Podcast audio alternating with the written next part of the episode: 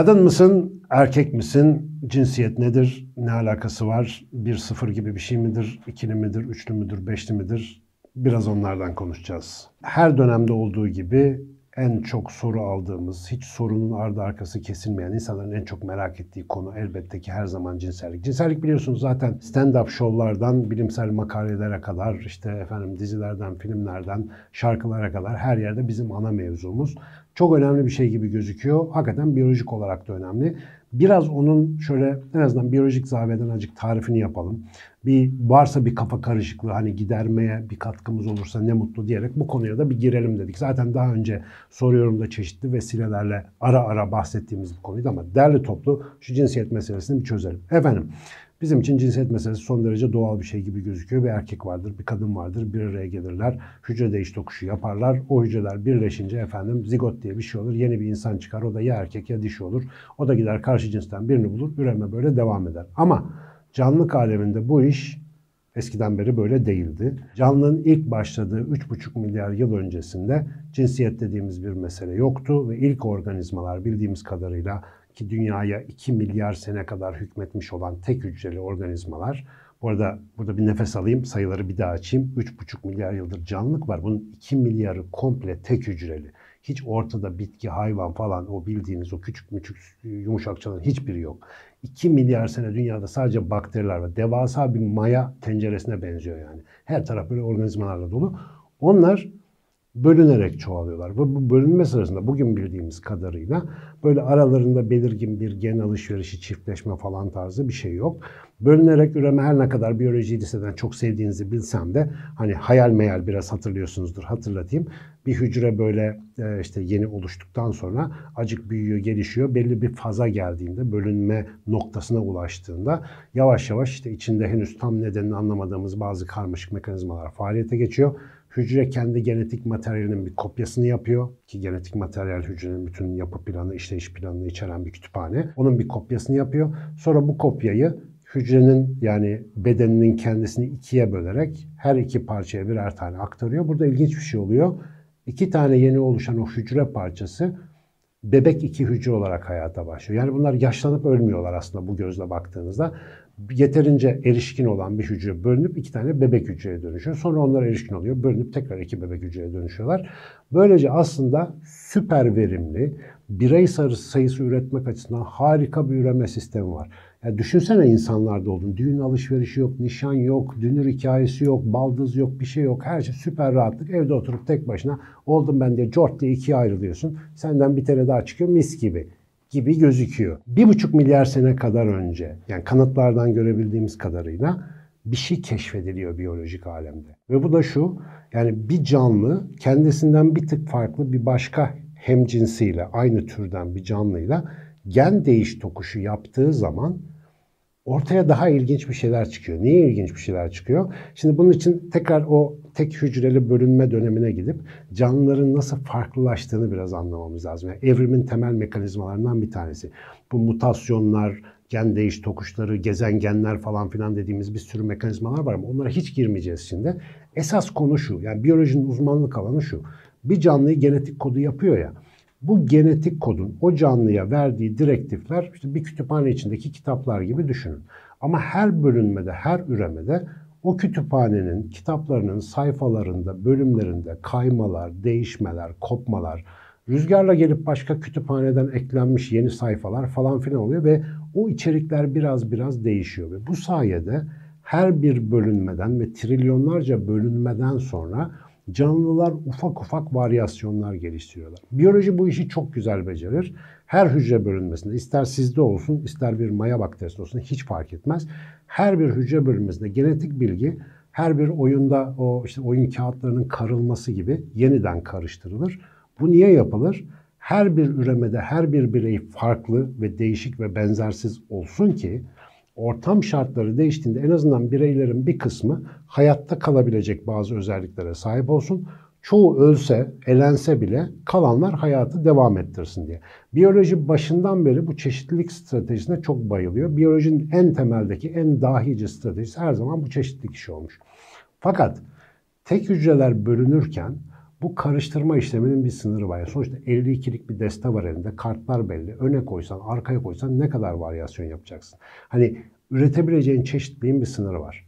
Ama ve lakin tamamen farklı şekillerde organize olmuş iki birey bir araya geldiğinde bunların genetik kütüphaneleri arasındaki fark tamamen rastlantısal olarak birbirleriyle değiş tokuş yapmak için seçtikleri genlerinde benzersizliğiyle birleşince ortaya çok yeni kart kombinasyonları yapmak gibi bir yeni opsiyon çıkıyor. Yani iki farklı birey genetik materyallerini birleştirdikleri zaman ortaya çıkan yeni bireyler çoğul olarak düşünelim, tekil değil.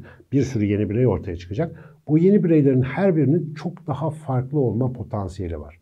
Ve yaklaşık bir buçuk milyar sene önce tam nasıl olduğunu bilmediğimiz bir biçimde eşeyli üreme dediğimiz yani bir erkek ve bir dişi ya da onları temsil eden cinslerden oluşan bireylerin bir araya gelerek gen değiş tokuş yapması biyolojinin en önemli keşiflerinden biri olmuş gibi gözüküyor. Niye en önemli keşiflerinden biri?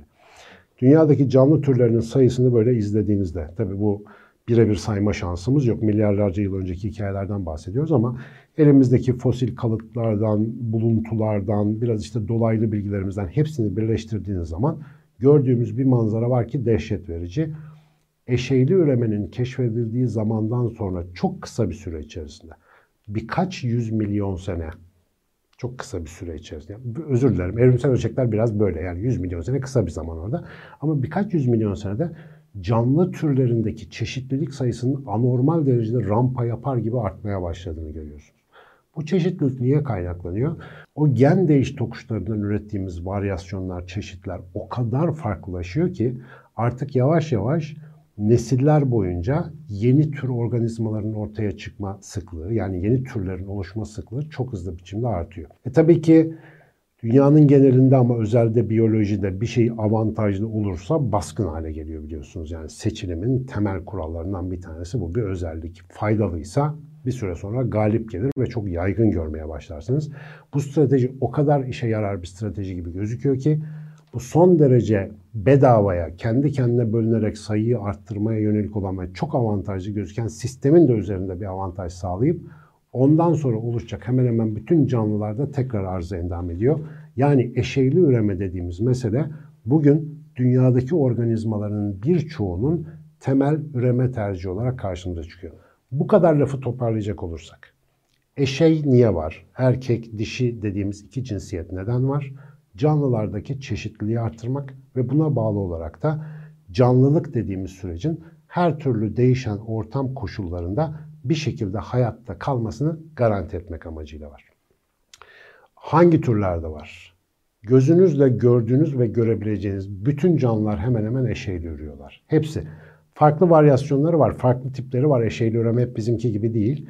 Ufak tefek değişiklikler dışında hepsi böyle ürüyorlar mikroskobik canlıların çok büyük bir kısmı, %80'inden fazlası eşeyli ya da eşeyli üremeye benzer e, yöntemler kullanıyorlar.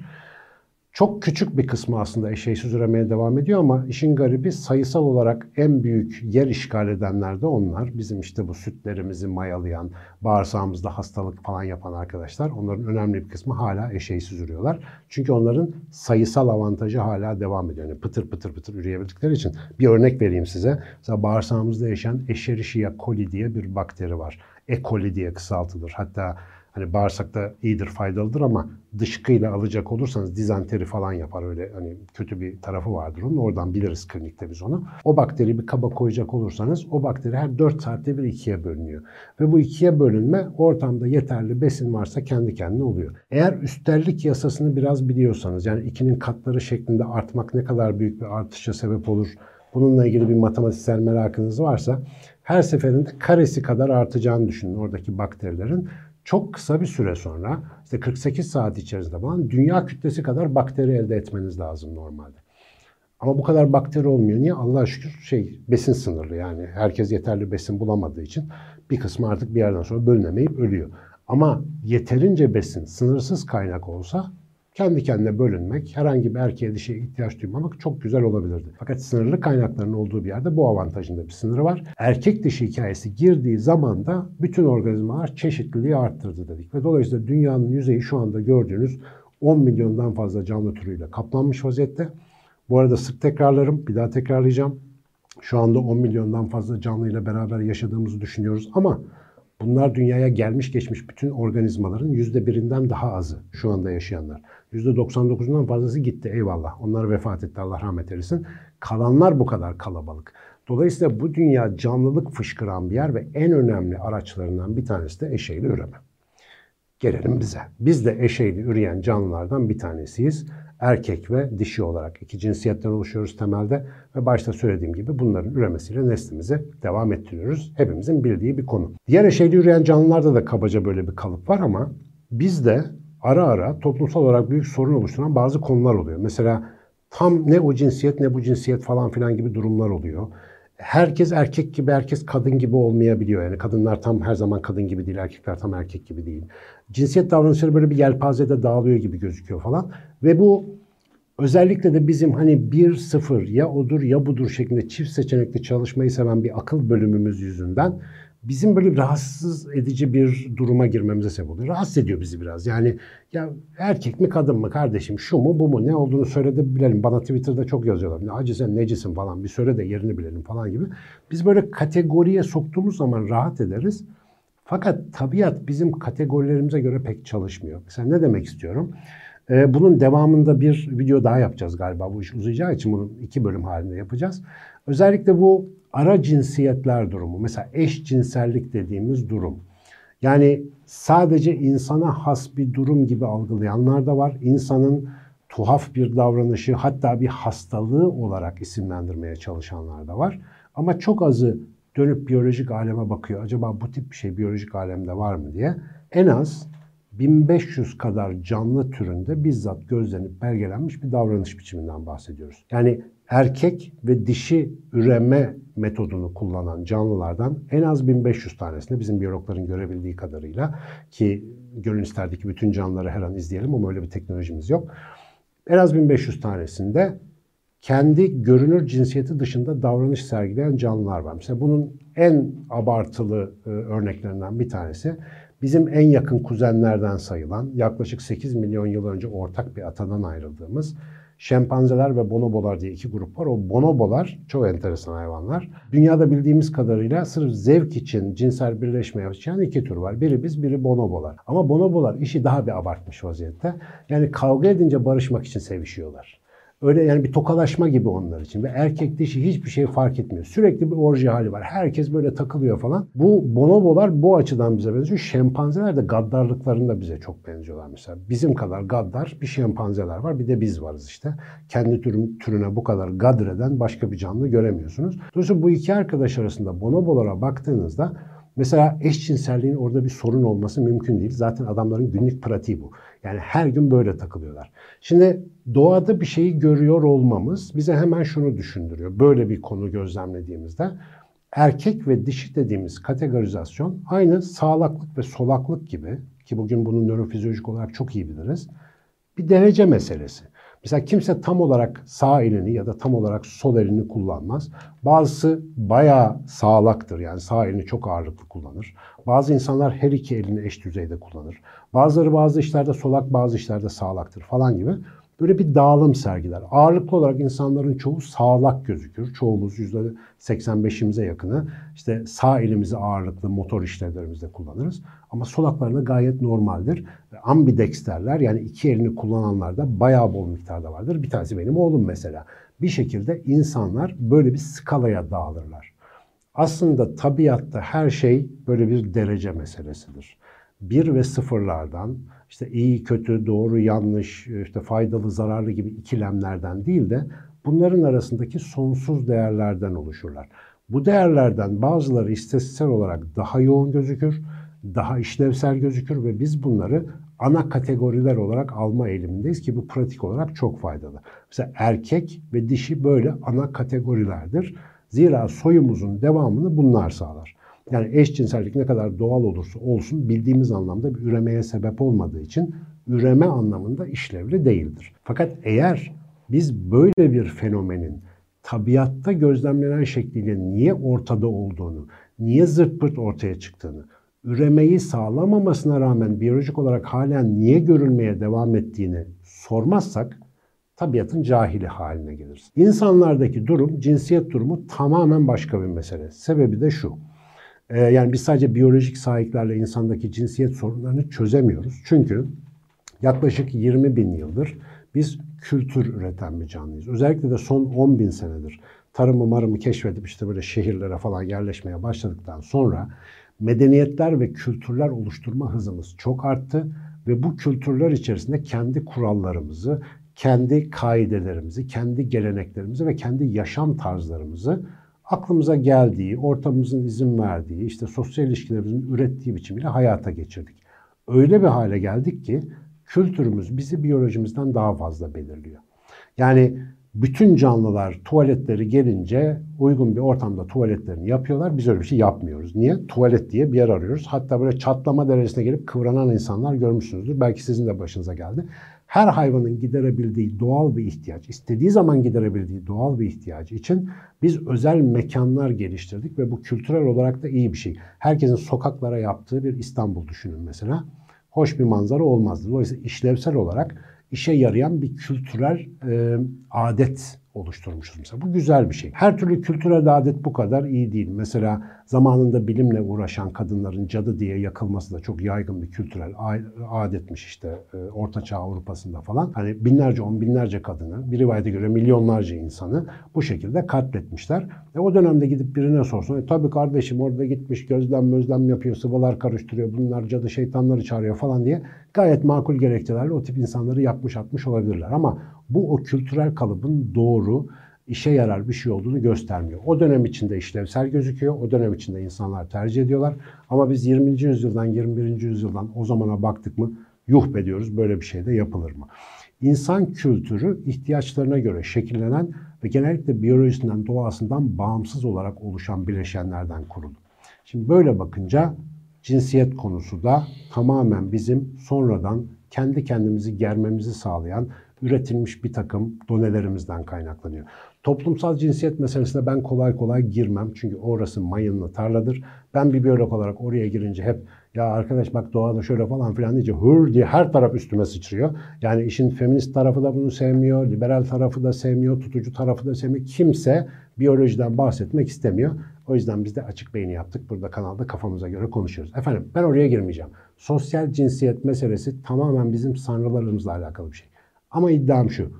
Cinsiyet meselesini serin kanlı bir şekilde biyolojik anlamda daha iyi anlamaya başlarsak cinsiyetin bir sıfır şu ya da bu kuralına bağlı olmadığını, ana olarak bir ve sıfırda yani erkek ve dişide öbeklendiğini ama ara değerlerinin her zaman tabiatta da bizde de mevcut olduğunu ve bunlarla ilgili herhangi bir görüş sert ederken, bir politika belirlerken, bir tutum ortaya koyarken bu gerçeği doğru anlamamız gerektiğini düşünüyorum. Efendim ara cinsiyetler var da işte ne oluyor özetle son olarak? Yani bu eşcinsellik dediğimiz, ara cinsiyetler dediğimiz mesele hayvanlar aleminde falan bu kadar gözleniyorsa ya niye var bu? Yani bu basit soruyu da tabii ki sormamız lazım. Şimdi birçok hayvan türünde eşcinsel faaliyeti gösteren, bunu daha ağırlıklı olarak sergileyen bireylerin toplum içerisinde aynı zamanda iletişimsel rolleri olduğunu fark ediyorsunuz. Yani bir şekilde mesela bazı maymun türlerinde eşcinsel davranış gösterenlerin diğer annelerin yavrularına ekstra yavru bakımı için yardım ettiklerini, işte kavga edenlerin arasında biraz barış sağladığını falan filan gibi böyle daha ponçik, daha yapıcı karakterde canlılar olduğunu ağırlıklı olarak görebiliyorsunuz. Bir türde böyle, bir başka türde başka bir takım özellikler ortaya çıkıyor. İnsana baktığımızda Eşcinsellik dediğimiz meselenin zaten nereden geldiğini, işte beyinden mi, genetikten mi, sonra da öğrenilerek mi olduğu büyük bir tartışma konusu. Ama eşcinsellik dediğimiz davranışın genel kalıplarına bakmak ve bu kalıpların eşcinsel davranış dışında başka neler içerdiğine bakmak gerekiyor. Bu şunun için önemli. Tavus kuşunun kuyruğu örneğini hep çok veririz evrimde. Mesela tavus kuşu erkeklerin o devasa kuyrukları niye var? Dişiler onu çok sevdiği için. Peki dişiler öyle büyük bir kuyruğu niye seviyor? Dişiye sorsan dişinin de haberi yok. İçgüdüsel olarak diyor ki of bunun kuyruğu süpermiş ben gidip bununla çiftleşeyim. Ama o tavus kuşunun milyonlarca yıldır o koca kuyruklarla tabiatta bu nedenle yaşamak zorunda olmasının çok anlaşılır bir sebebi var. Üreme çağına kadar o koskoca kuyrukla hele dişiye göstermek üzere böyle açtığında düşünsene devasa bir böyle yelpaze gibi yaşayabilen bir hayvan o kadar avcının mavcının bulunduğu bir ortamda sadece büyük kuyruğa sahip bir canlı değildir. O kuyruğu taşımasına rağmen avcılardan kaçabilen, zeki, gözü açık değil mi? İşlem kapasitesi yüksek. Yani bir sürü pozitif özelliği de üzerinde taşıyan bir erkektir aslında. Dolayısıyla dişi bilmeden bu özelliklere sahip bir erkeği bir paket olarak tercih ediyor ve yavrularının bu zeki, çevik ve ahlaklı özelliklere sahip olma şansı artıyor. E, dolayısıyla burada bizim gördüğümüz büyük kuyruk tek başına çok bir anlam ifade etmiyor. Hatta bakarsan saçma erkekte öyle kuyruk mu olur falan filan diye bizim Türklerin hiç sevmediği bir şeydir o. Ama netice itibariyle o bir paket. Ve o paketin içerisinde başka başka özellikler var. O yüzden seçiliyor. O yüzden organizmanın sonuçta faidesine çalışan bir özellik. Aynı şey acaba eşcinsellik konusunda da olur mu? Ucu açık bir soru bırakayım size. Genellikle dünyada eşcinselleri en çok nerede görürsünüz? Eşcinselleri en çok nasıl hatırlarsınız? Toplum içinde nasıl davranırlar? Nasıl bir fonksiyon görürler? Ben burada görüş beyan etmeyeceğim. Siz bir düşünün bakalım. Varsa eşcinsel arkadaşlarınız, siz de eşcinselseniz kendiniz üzerinde düşünün. Bir bakın bakalım acaba sadece o insanlar eşcinsel mi? Başka bazı ortak özellikleri olabilir mi? Toplum içinde üretim anlamında, yaratıcılık anlamında, sosyal ilişkiler anlamında normal erkek kadın dediğimiz o öbeklerin pek iyi beceremediği bir şeyi daha iyi beceriyor olabilirler mi?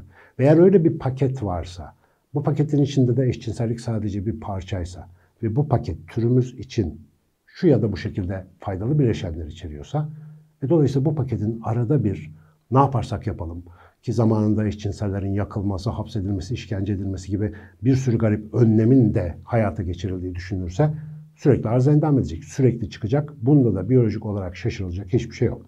Bir sonraki bölümde biraz bu yeni cinsiyet algılarımız ve şu ara cinslerin ne işe yarıyor olabileceği ile ilgili acık daha netameli mevzulara girelim. Sonra bakalım artık neyse ki YouTube'dan direkt taş bize gelmiyor ama yorumlar bölümüne düşer. Biz de oradan okur, eğleniriz. Müzik